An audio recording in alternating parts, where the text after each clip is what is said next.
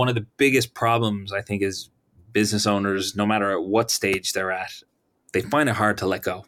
And if you cannot let go, you become the bottleneck and your business and you will stay exactly where you are. And and that's it. That's a tough pill to swallow for some people.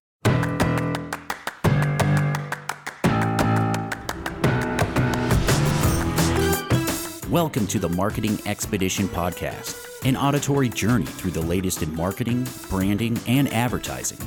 Now, here's your Marketing Expedition guide, Ray Allen. On this week's episode of the Marketing Expedition podcast, I get to speak with Ryan Margolin, and he is a business leader and entrepreneur who has sold over $40 million of products globally. And over the course of his career, he's taken on seemingly impossible projects and created value by looking at them from a different perspective than everyone else. And we're definitely going to talk a lot about that. He worked in more than 15 countries and excels at connecting the dots for success. Ryan's expertise lies in his ability to quickly formulate simple and realistic strategies that create value from what others thought were dead ends, and his passion for mentorship and believes in empowering small businesses, and he frequently leverages his wealth of experience in order to assist and advise other business owners. And with his help, many startups have been empowered to make the most of their concepts and successfully scale their businesses without sacrificing on flexibility, clarity, or their dedication to putting people first. After obtaining his master's in digital marketing in 2015, Ryan applied all that he learned into his companies and the resulting contributions helping to expand the manufacturing capabilities of one of those businesses tenfold. And the awards and honors that he has received are a testament to not only his hard work, but also his knowledge and the expertise that he brings to every aspect of his leadership. And trust me, you're going to want to listen because he has a lot of wide range of wisdom, but also a lot of wonderful things that you will want to continue to replay over and over again because he's got a lot for us.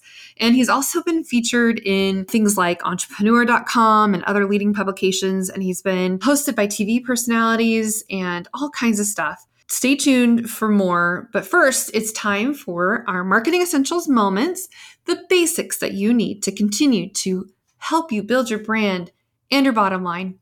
In this week's topic, we are going to cover disruption.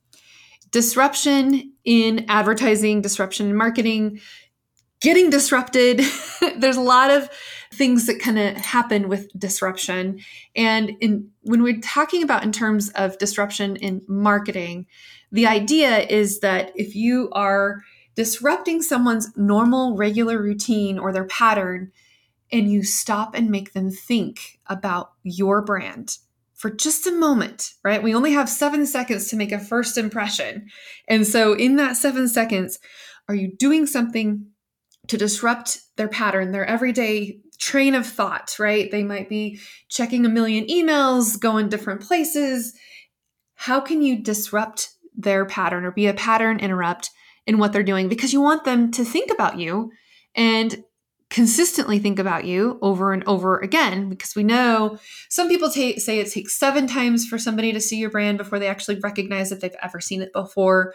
Other people say 11 to 13 times. It kind of just depends on maybe what industry you're in or what you're looking for or what they want. By the way it only takes one time for a referral because a direct referral from someone that they know like and trust uh, will then make that brand stick out. So that's why they say word of mouth, or I say world of mouth advertising makes it stick. Um, maybe one or two times from referrals. Power in numbers, right?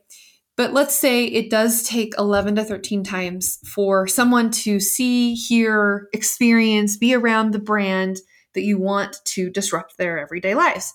And what can you do to do that, right? Within that seven seconds that you have to capture their attention, right? With whether it's impressions on social media or ads that you're doing or mentions in the press, lots of different ways to infiltrate and being able to cross promote to get your brand in front of the right person at the right time.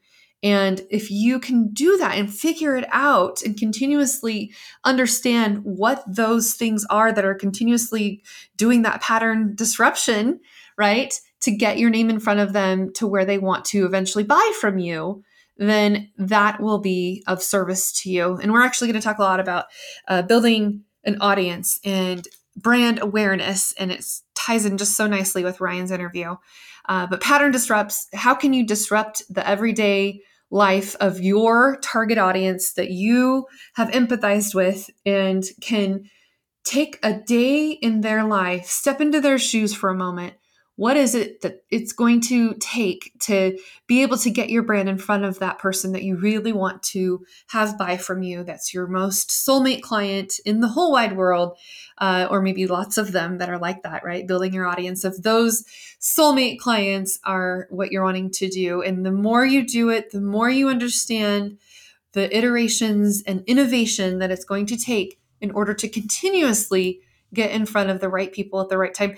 And by the way what worked last year may not work this year, right? So marketing is an ever evolving, ever changing journey or expedition that we go on. And that's why you're listening now, because you want to know what the latest and greatest of the ways to disrupt and capture attention and mind space of your target audience right of your of your audience and your crowd that loves you that are uh, loyalists to you and want to share your brand with others and they become your shareholders now, right? So, how can you continuously use disruptive innovations and be a disruptive brand, right? Do something different than what your competitors are doing. Do something completely um, not typical in your industry and or in your marketplace and being a disruptive brand doesn't always mean um, that it's going to destroy you of course now remember when you do things like uh, being disruptive or thinking outside of the box there come there can be risks that come with that. And sometimes it doesn't always hit the mark but learn from it. Learn from those what we want to say opportunities for chances to learn right? We don't want to say failures. Um, what we want to say what are what are you can do to learn every single time every time you do a new iteration.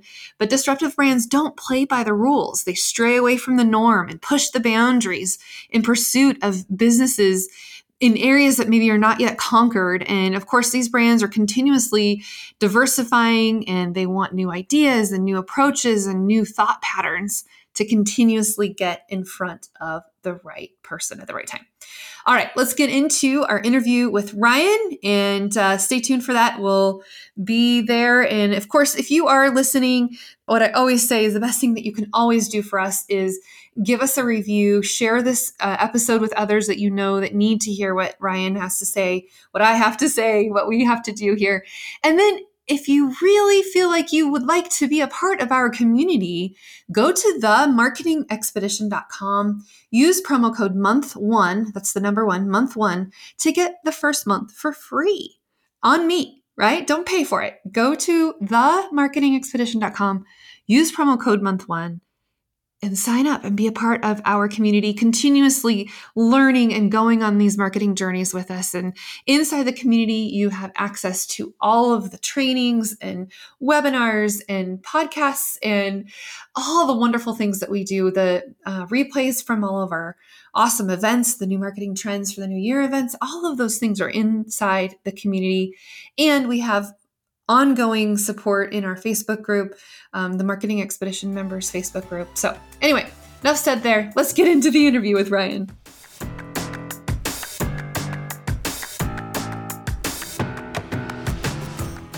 Welcome to the Marketing Expedition podcast. I'm your host, Ray Allen. I'm the president and CEO of Peppershock Media, also the founder of the Marketing Expedition community, and your host today. And today we have Ryan on the show. Ryan, welcome to the show. Thanks very much, Ray. I appreciate it. Uh, looking forward to having a discussion and uh, appreciate the opportunity. Ryan, can you give a brief overview? Um, I know we have your bio, but from your in your own words, share a little bit more about who you are, how you got to where you are now, and some of the things that you want to let people know about you. Yeah, well, look, um, I'm I'm a dad first and foremost, and a husband. Uh, I have a wife Aww. and uh, three kids. So uh, I reside in Ireland for the time being. Uh, look, we're you know we have a business that has locations on both sides of the water. Um, we have one in Florida and we have one in Ireland, and both uh, both locations serve their own purpose. Um, I suppose a little bit about me. I always grew up in in in the hair industry. Um, my dad was a business owner. My mom was a master hair technician. So I kind of grew up in an industry, uh, spending a lot of time in a hair studio. So it was kind of bread and butter stuff to me. And as I grew older, uh, naturally, sales and marketing became my um, you know kind of my passion. So a lot of the jobs that i had from the time i was 15 and and and forward from that uh, was either in sales or marketing or sometimes a, a hybrid of both. Um, so in 2009 uh, there was an opportunity when the economic crash happened. Um, my dad had a business and um, the, the industry I was operating in was the worst hit. So I was I was selling you know uh, sanitary ware, wood floors, tiles to uh, commercial builds and residential builds, and uh, there was a big company I was working for, and naturally they started to lay people off. I was one of the few that was left, kind of you know paired it back to the skin and bones, and I was looking for other opportunities um, because look, I'm a firm believer, you know, in in the world we live in, uh, even the worst situation can present itself with with opportunities.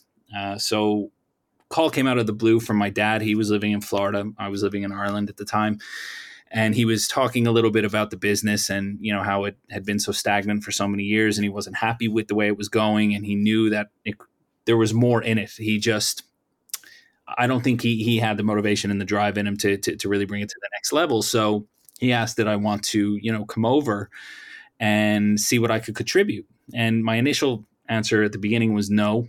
I was mm-hmm. planning on going off doing my own thing. You know i had a wife and uh, you know we had one kid at the time but in hindsight, you know, we thought about it and we are like, look, what's the worst that can happen? Let's take a year out. Let's go travel, uh, you know, to to to the states and see what happens.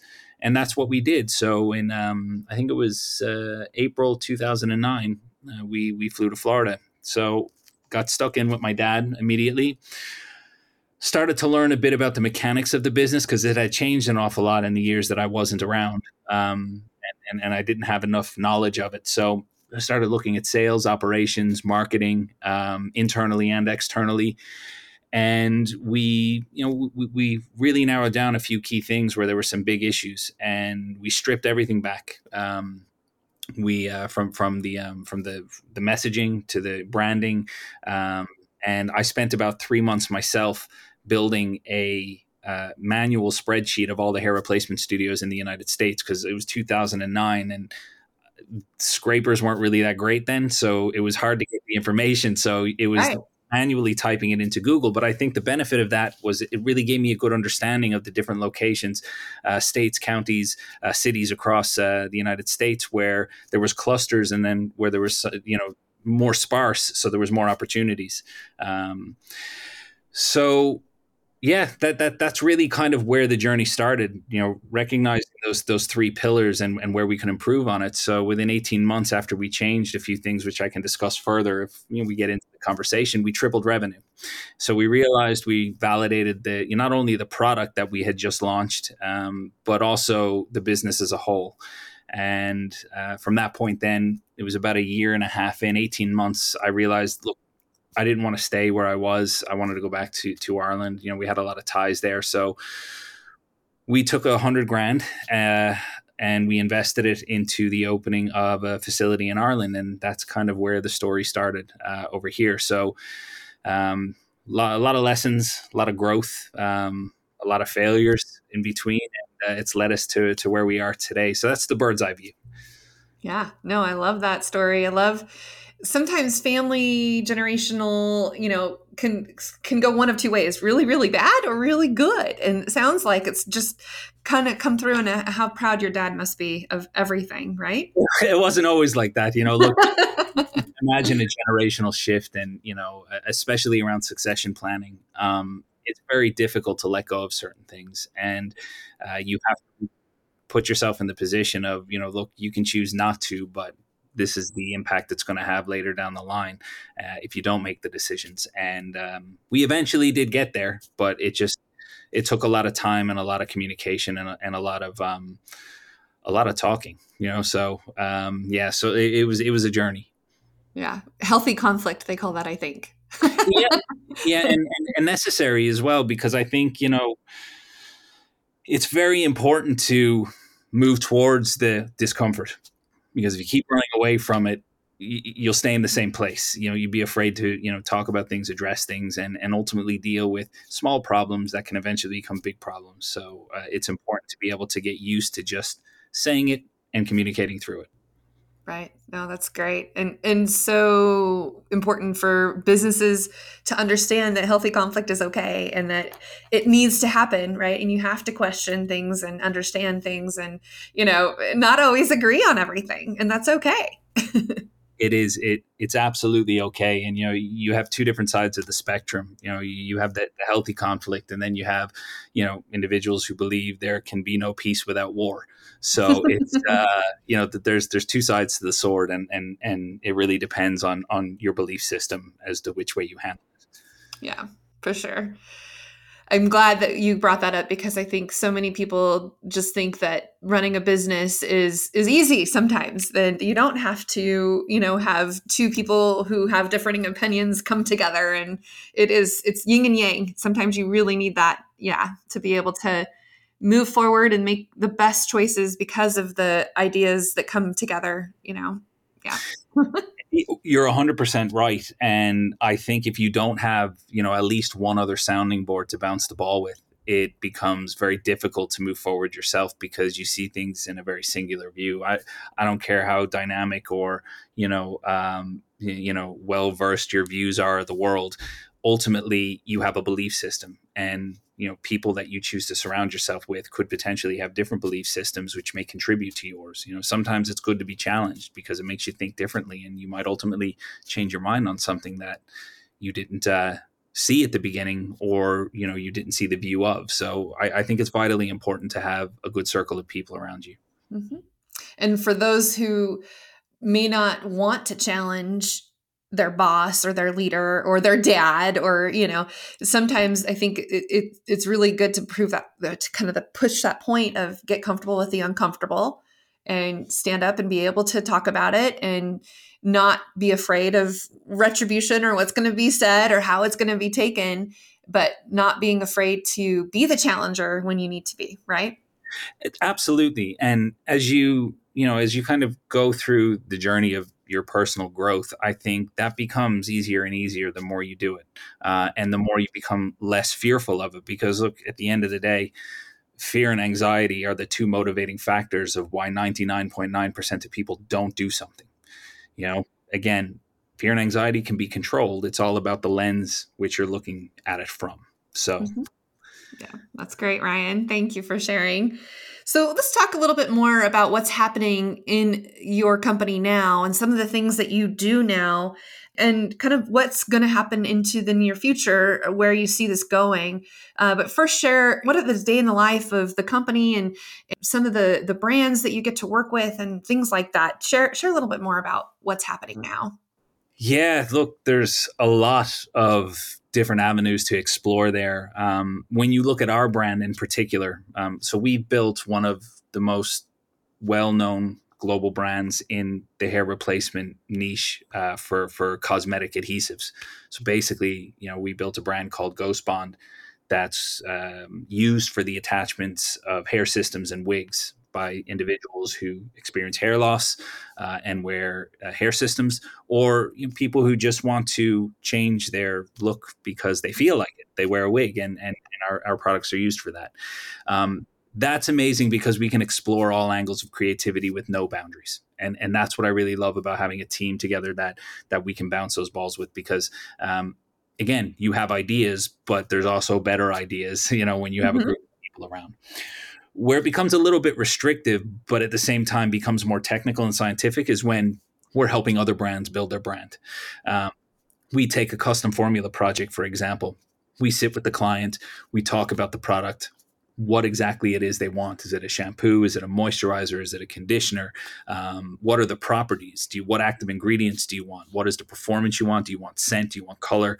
Uh, what do you want the finished product to actually look like? that creative brief or what we call a marketing brief is created then and we put that into the lab where our head chemist and and, and other chemists will work on that formula to create you know v1 v2 v3 uh, until we get to a point of approval. And when we get to that point of approval then we run it through the compliance department. Um, we get the labels or the designs from the clients uh, whether it's bottles materials or or, uh, or or print files and we check it for compliance in the locations where they're going to be supplying it we give the approval on that um, we also have you know uh, regulation partners that we work with in times where there's certain countries where we're selling into that we're not 100% sure or, or we might have questions. I'm always a, a, firm believer is measure twice, cut once. Just make right. sure that it's yeah. right before, before you do it. Yeah, not the other way around. no, no, I mean, look, there's there's you know times and places where you can get away with that, but compliance is 100% not yeah. one of Right. Um, so yeah, so that after that after that point, it becomes a, more about scaling to to to a pilot production where we do a thirty to fifty liter batch, make sure everything is good. Uh, we do our test, our pH test, stability tests. Then we run it to main production, and and that's where it gets really fun because you start to see the big mechanics in play. You start to see, you know, the manufacturing and the machines coming off into the filling lines, palletized, shipped out, and you know when you finally lock that container and it ships off to where it's going you know that that is either one of two things. That's either the start of a new area of supply for clients or it's a new launch for a client. And it's just it's a great feeling because you feel like you're you're a part of that journey. And naturally as a company that's what we want to be. We want to be a supply partner. We just don't want to be a, a manufacturer that you call to make some product for you. Um, we can do that, but again, when you when you're working with highly creative minds, you can't put people in a box because it never ends well. Right. Yeah. No, I love that you can be a supplier partner rather than just a manufacturer. That's what I love to say too about our agency. We're here to partner with you, not just be order takers, because that's no fun for anyone. no, and it's not. And I ultimately think that that always comes to an end. You know, whereas if you have the ability to, you know, for I'll give you a prime example, um, we have a large catalog of products, and you know, we get a project on our plate where a customer might want five different products and we're custom formulating those products but then we look at our catalog and be like look this is an amazing line. This is going to turn out absolutely phenomenal. But check out these products from this catalog. We actually have them base formula ready ready to go and we can make adjustments to them you know to spec for for for your brand but you can then double what you're you're pushing into the market because you like you have to remember a lot of these these customers are, are really digging deep into the market. They're doing the research uh, they're surveying people they're finding out the optimal price points for not only retail but for wholesale and distribution.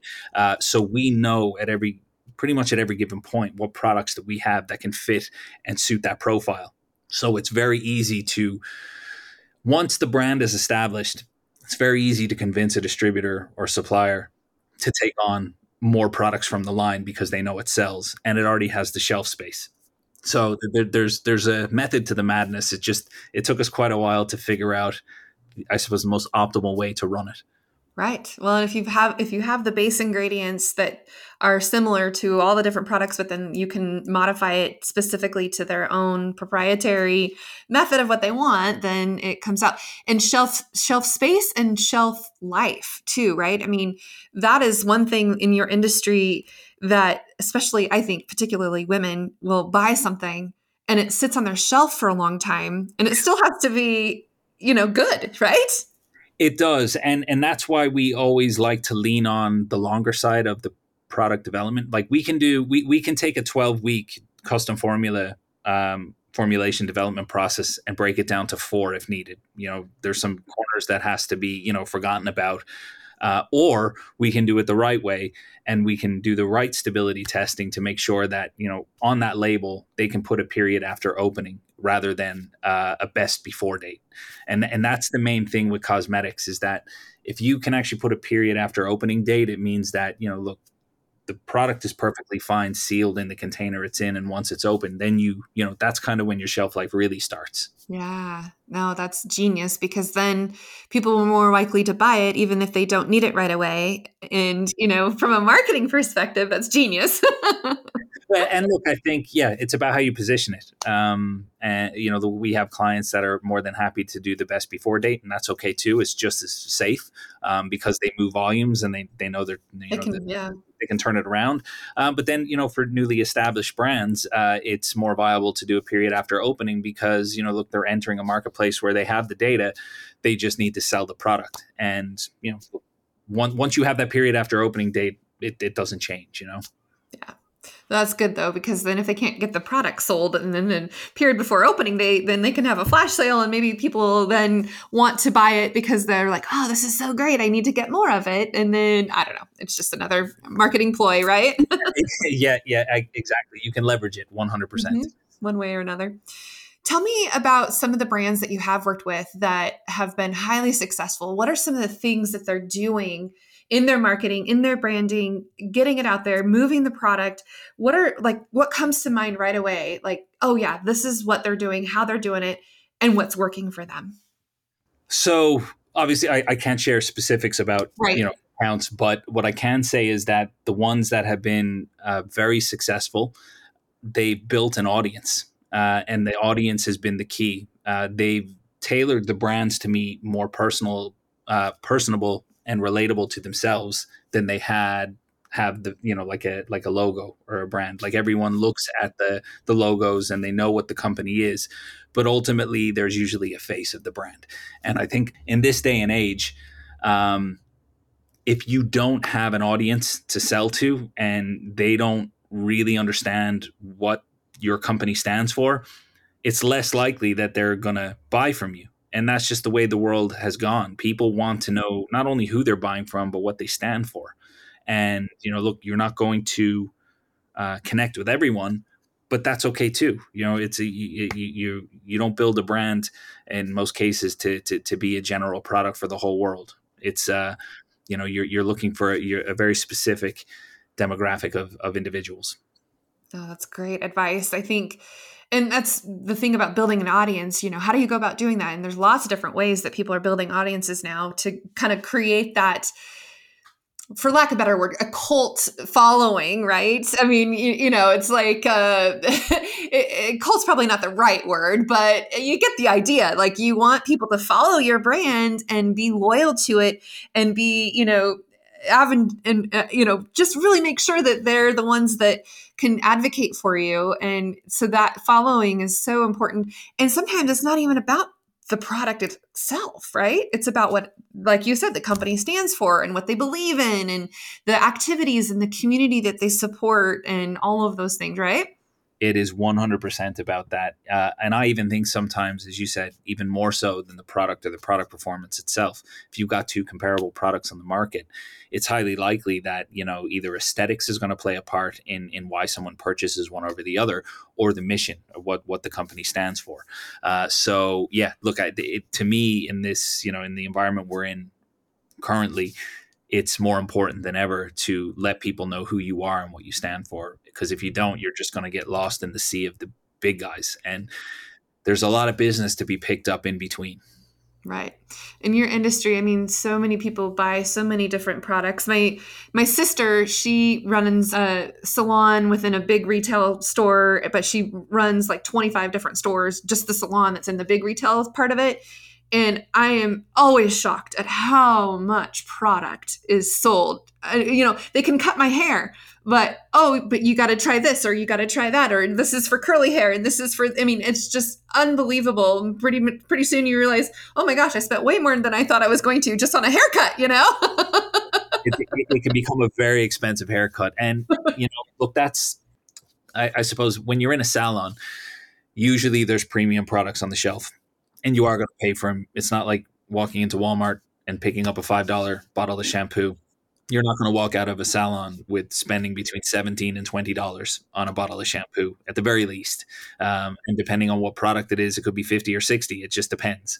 So yeah, look, it, it, it's yeah, you, you just have to know the market you're going for, and then really just focus in on being exactly that to the people that you need to be that to.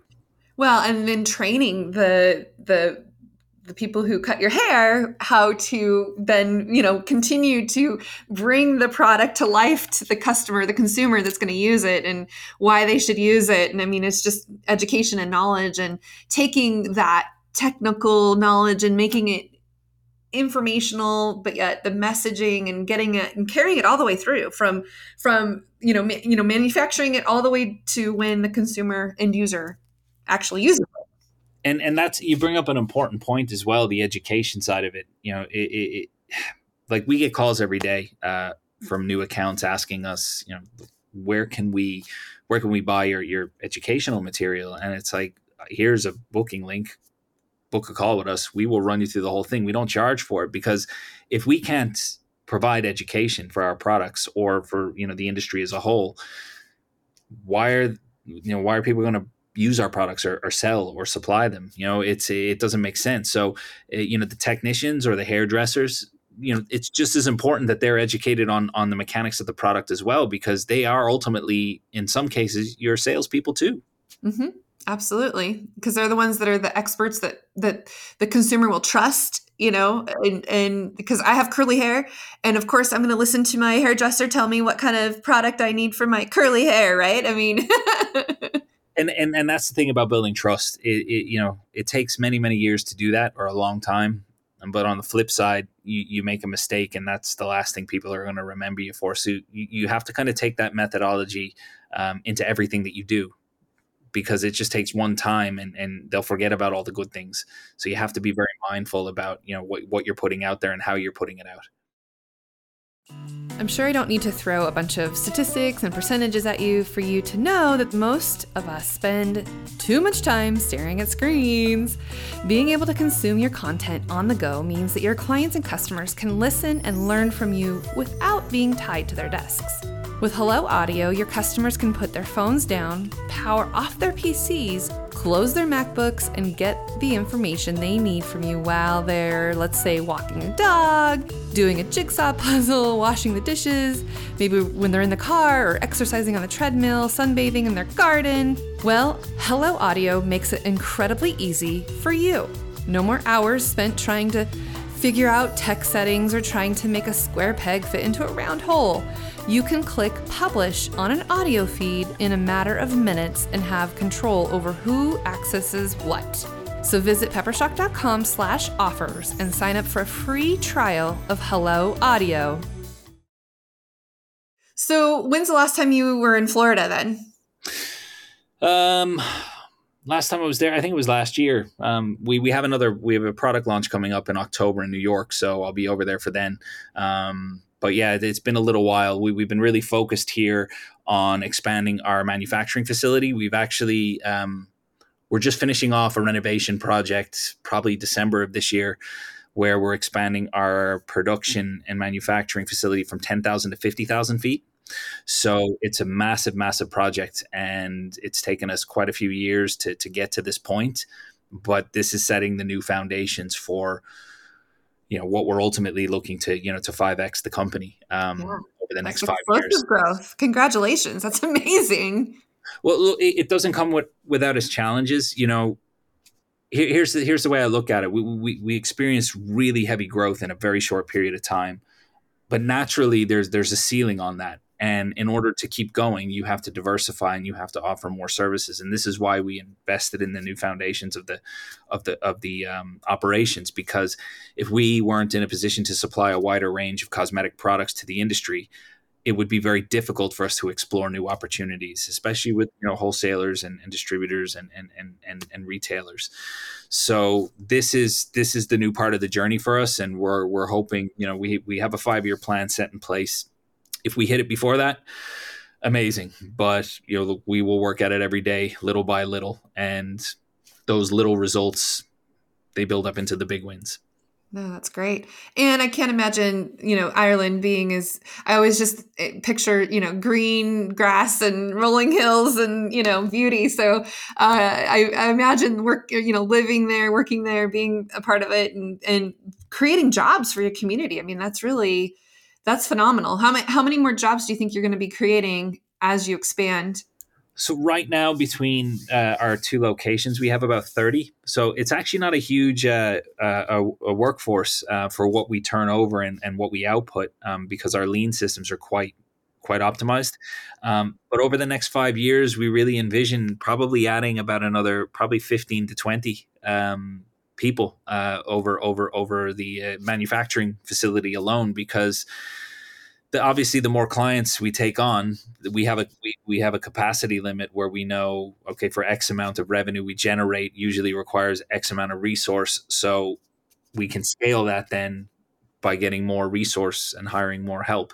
So we know what that looks like. It's just a matter of whether that plan stays intact. You know you can make as many plans as you want but sometimes and well most times they don't work out exactly as you expect them to well, the nice thing about you expanding now, I mean, there's just so many tools and technology and AI and robotics and just so many machines and things that you can use and do that just really help the process, right? I mean, I can just imagine what it was like when you first started to, to now and what you're, you know, investing in now with with what you're, you know, using in, in your in your man, manufacturing facility. Tell me a little bit about that. right.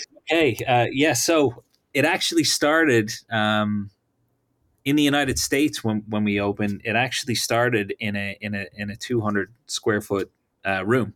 Wow. And it, we started in Ireland. It, it it started in a smaller room than that. It was about 150 square feet. So uh, when we started in in Ireland, it was 2011. You know, we're 2023 now, and we've gone from 150 square feet to uh, 50,000 square feet. So it's um yeah, it, it, has been a bit of a journey through there. Um, but you know, look, it's I think when you are involved in something from the ground up, I think you have a much better handle on what's required to get where you're going. You know, unless you have experience um, with you know multinational operations, it's going to be very difficult to, to step into something that requires a growth plan without understanding the mechanics of the industry. You know, like for example, you know, putting someone from a pharma background into a cosmetic background, while there's some similarities, there's there's going to be a huge learning curve when you're involved in something from the ground up, you usually have a lot of those answers because you've been put in positions where you've had to either find those answers or learn from the mistakes that you've made. Um, in our Either position, figure it out or hire it out, right? exactly. And in, and in our position, when we were, you know, six figures and we moved into seven figures, a lot of our systems broke, and you know, we eventually got to a point where we are like, we we can't do this. We need to we need to bring in experienced people, and, and I hired, you know, some mentors, not only for myself but for the business as well, and they helped us really put in systems that were scalable and. Um, very quickly, that was the turning point for us where we realized, you know, it's much quicker to actually hire someone who knows how to do it. Right. Uh, yeah. It's not about what the cost of that person is. It's more about what it's costing you not to get that person. Yes, right. Yeah, for sure. Because sometimes you just can't figure it out if it's something you've never done before, or it's going to take you a lot longer to figure it out yourself than to just hire it out. Yeah, and, absolutely. And it is. And when you get to that level as well, mistakes become a lot more costly. Um, you you know when when you're when you're working on your own or when you have a few people uh, and you you make a mistake sometimes you can cover the loss um, whatever it may be. But as you start to scale and you grow and the projects get bigger it comes a little bit more trickier to manage if a mistake is made. So you're better off just investing in the right people and you know just making sure you go all in with those people to get what you need from that. Yeah yeah no that's that's really good advice. For those of you listening make sure you hear that and hear what he had to say right? Yeah and yeah coaches and mentors and hiring people who are smarter than you in certain areas is definitely a helpful way to help you scale and grow your business. It is. It is. And you know one of the biggest problems i think is business owners no matter at what stage they're at they find it hard to let go and if you cannot let go, you become the bottleneck, and your business and you will stay exactly where you are. And and that's a that's a tough pill to swallow for some people because uh, most entrepreneurs think that nobody can do it as well as they can. But the truth of the matter is, yes, there there are people out there who can and do, and and you just need to accept that. And when you accept that and take that leap, so much you know so much beauty comes from that because if you can actually let go of the mundane tasks that you're doing day to day that's actually requiring you to stay in a tactical position in your company you're you're too much in your business you you need to be more in a strategic position once you you know once you and once you're in a position to hire one or two people you need to become more strategic than tactical and i've i've actually found the only way to do that uh, which I was taught maybe five or six years ago, is to do a time study. So every so often, I, I do a time study, 15 minute intervals. Uh, I'd write down what I'm doing over a space of two weeks, and I'd break it down into three categories strategic, tactical, and self care. And I'd add those hours up in those three categories and get a percentage. And if I'm spending more time in the tactical position than the strategic, then what I do is I make a list of all the tactical things I'm doing and I hire someone to do all those and I offload them.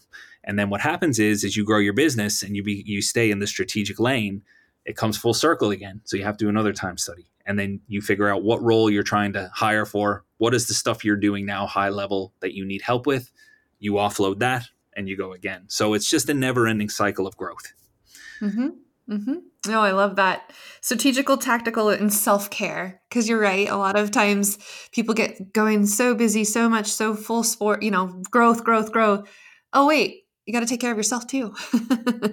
you got to be around to take care of the company. And if you're not taking care of yourself, you're not going to be around to take care of the company. Yeah, what good are you to anyone else if, if, if you're not good yourself? You know, and, and that's the way I look at it. If you're a leader, you're you're you're the head of a company, um, or you're trying to you know remain in a leadership position. People are looking to you for guidance. They're looking to you for advice. They're looking to you for inspiration, even. Uh, and if you're not a prime example of you know how of what you preach, then it, it, becomes very difficult to, to to to get other people to buy into that because they see it. You know, people people see see it. So that's good. I know. And for me, I for a long time I felt guilty of doing things like getting my nails done or going to get a massage or you know spending time on something for myself as opposed to oh I should be doing something you know for everyone else and uh, I let that go a long time ago. to, because I realize, you know, it, it's the people who actually do put in the effort and do commit and do work on developing themselves as people. They always feel guilty for taking a break because they always feel like they're never doing enough. But then you got the flip side of the coin where you got people also who do a little bit of work and think they've done a ton and it's just nothing so um, you have to give yourself that that grace. It, you know, it's it, it's it's hard to do, but when you learn that things won't fall apart if you take a few moments for yourself or give yourself a few hours or even an hour a day to exercise or do whatever it is, um, it, it contributes a lot more than not doing it. Right. No, I love that. That's good advice, Ryan. Um, okay, a couple more questions and then we'll, we'll kind of wrap up here. But what do you think your biggest challenge is going to be to overcome in the near future? I think our biggest challenge to overcome in the near future, putting aside economic impact, you know, look, the the the the, the world is changing. Um, people have less disposable income than they had a couple of years ago. I think you you need to be a little bit more strategic and clever about you know your costs and your overheads. And I'm not talking about from a perspective of um, scaling back your your resources or workforce.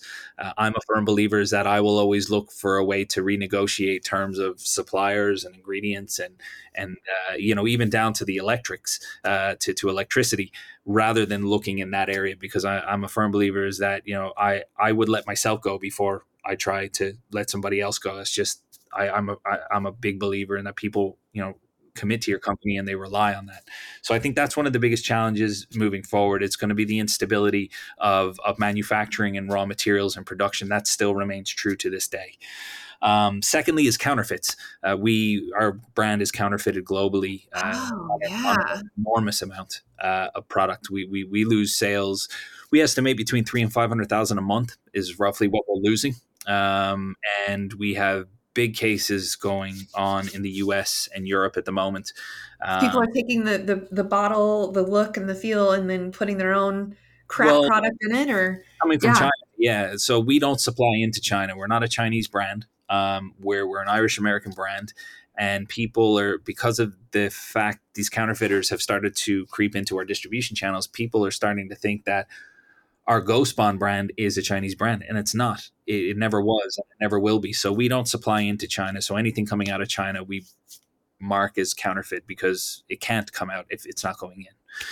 So that that's one of our biggest challenges, and I mean it's it's on a big level. You know, we we recently had a case where the Department of Homeland Security were involved in amongst a lot of other big um, fashion brands. There was huge containers coming into the country, and they were able to um, they were they were able to through their investigations uh, secure a large warehouse in the United States where they found a high amount of counterfeit goods and to the point where you're looking at the value of this going you can see why we're having challenges because Yeah. you're hitting Yeah. the market so those are our two biggest challenges i think moving forward over the next few years but From again a like consumer perspective, how can you tell if something is real versus counterfeit? I mean, is there telltale signs, do you think? Well, there is for us, but look, I also know as a consumer myself when I look at you know counterfeit brands. If I go away, you know, to you know to, to in, in Europe somewhere, and you're walking through the markets and you see counterfeit brands like you know Gucci or whatever, um, they look really real, and I can see from a consumer perspective how it'd be very hard to tell the difference. So.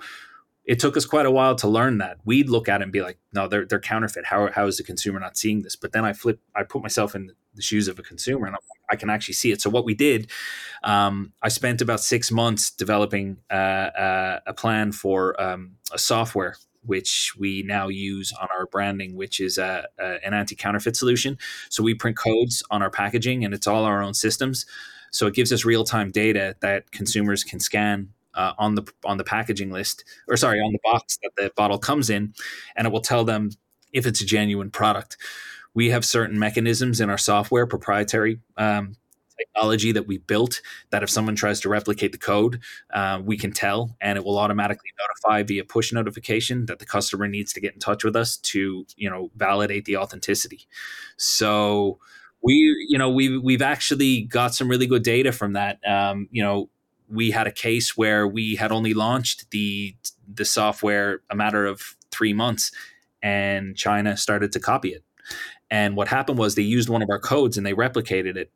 But what they didn't realize was that the more you scan it, the more we the, the like our system will tell. it- Yeah.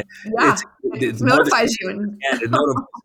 but not only that, somebody at some point, in order to replicate that code, had to scan it on a device, and we were able to trace that device back and find out what the location was. So that is amazing. Wow. that actually got us back to one of the sources of manufacturing of the counterfeit goods. So that's that's the difference technology can make. Dang, that's I mean, you're right. that is I mean, I had no idea that that you were doing that and I think that that's going to help a lot of industries in a lot of different ways. I mean, Yeah. that's amazing.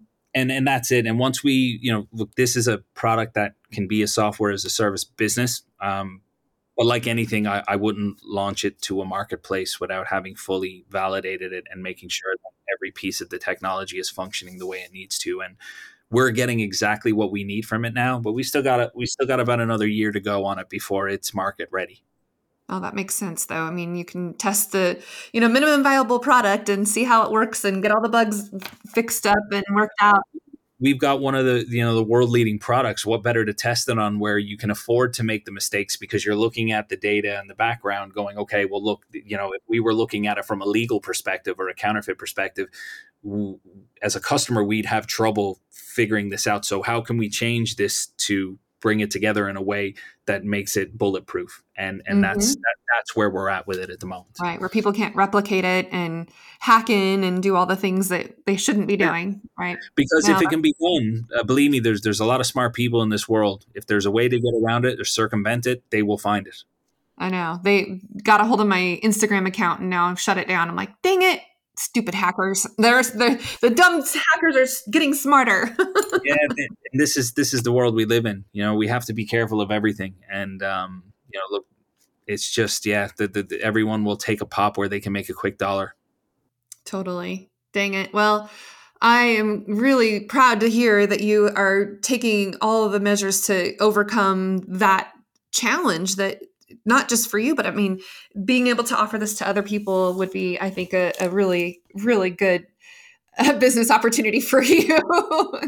yeah yeah and look i'm i i'm a believer that if you provide a solution to serve a market rather than looking at it from what you can get out of it, it it's a much better place to be in. Um, and I know it's kind of fortunate to to say that, you know, and I, I realize that maybe so, in some way it can sound a bit privileged to say that. Um, but again, I, I don't feel bad for it because look, I know we've built this company from the ground up and fortunately the success of the company we have now has enabled us to develop a solution and a technology but money is not the motivating factor in it it's to it's to fight the purpose of the fact that we built a business based upon safety and ethical uh, practices and counterfeits challenge the core essence of what this company was built on so this solution that we're going to eventually bring to the marketplace uh, comes from a place of wanting and having a passion to fix the industry that is quite tarnished with black market products.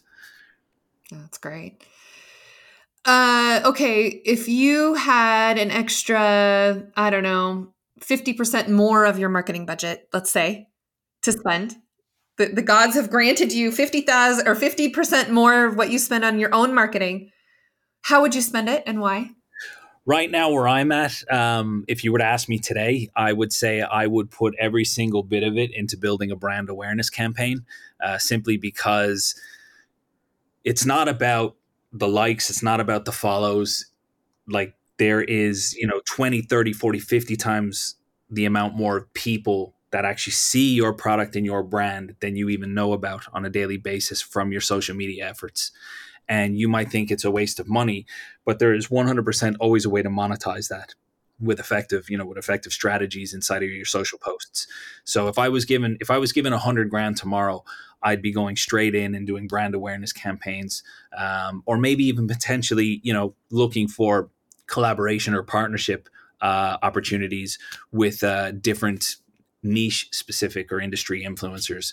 Uh, that's where I found we, have made some decent impact over the last um, I say year. You know, we, we, we, have a couple of deals going on at the moment. Uh, we partnered most recently with um, with a celebrity stylist named Jay Stay Ready, who you know does everyone from Kelly Rowland to Doja Cat, and the brand awareness from that has been um, phenomenal, really, uh, and, and it's and it's brought our I suppose it, it, it's almost added another layer, layer of credibility to our brand. We know like realistically, we know the product is the best performing product on the market, but when you have different stylists and different celebrities using it, unfortunately or fortunately, depending on what way you look at it, the perception of the product is is is in a much better light uh, just for that reason alone.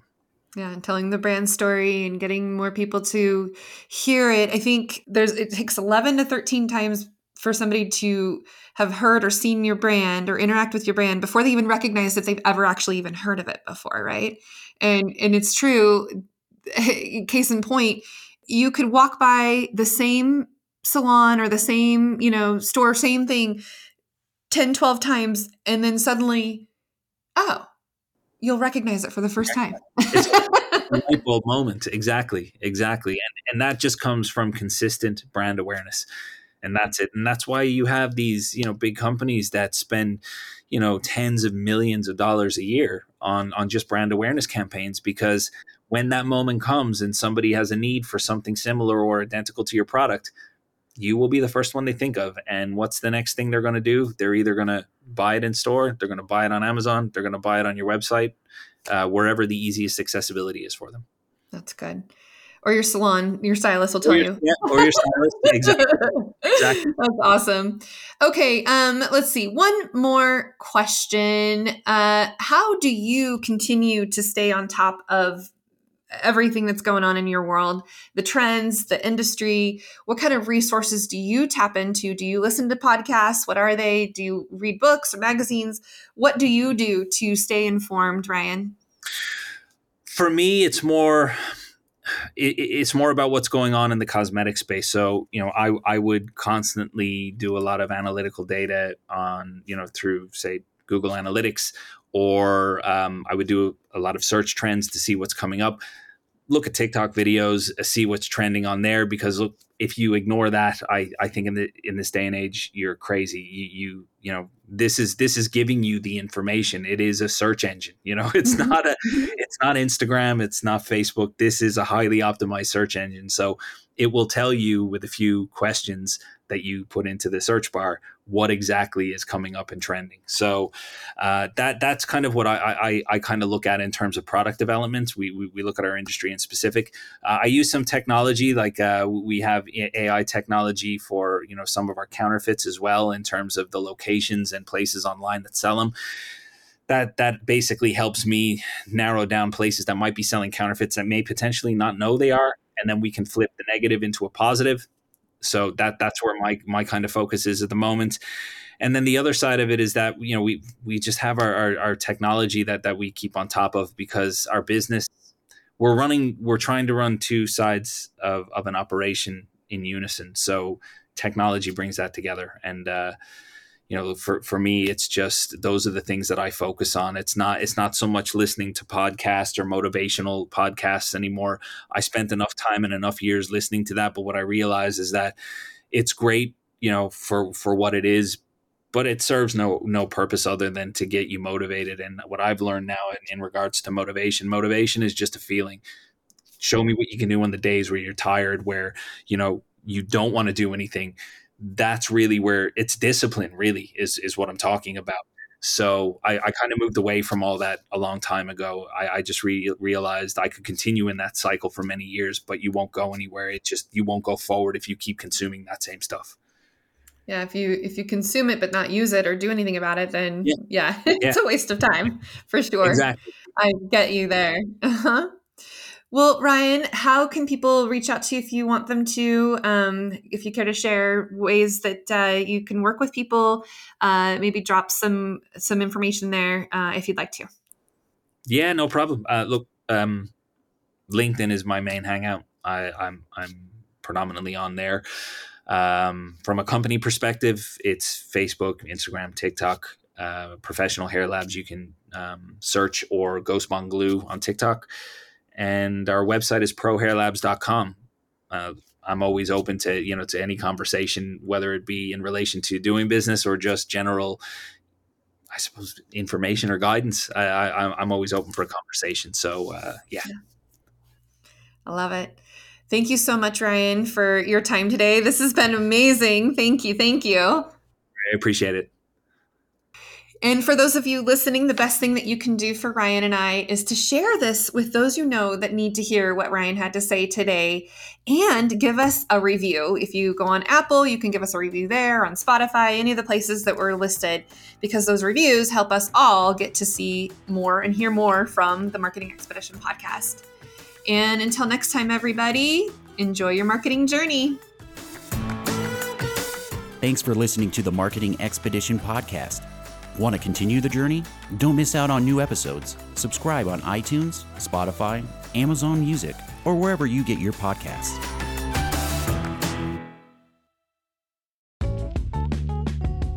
Wouldn't it be great if there was one place you can go to get all the latest information and tips about marketing and advertising? The Marketing Expedition community is that place. People like you gather in our online community to build relationships with others and find the latest marketing trends, tactics, tools, and technology.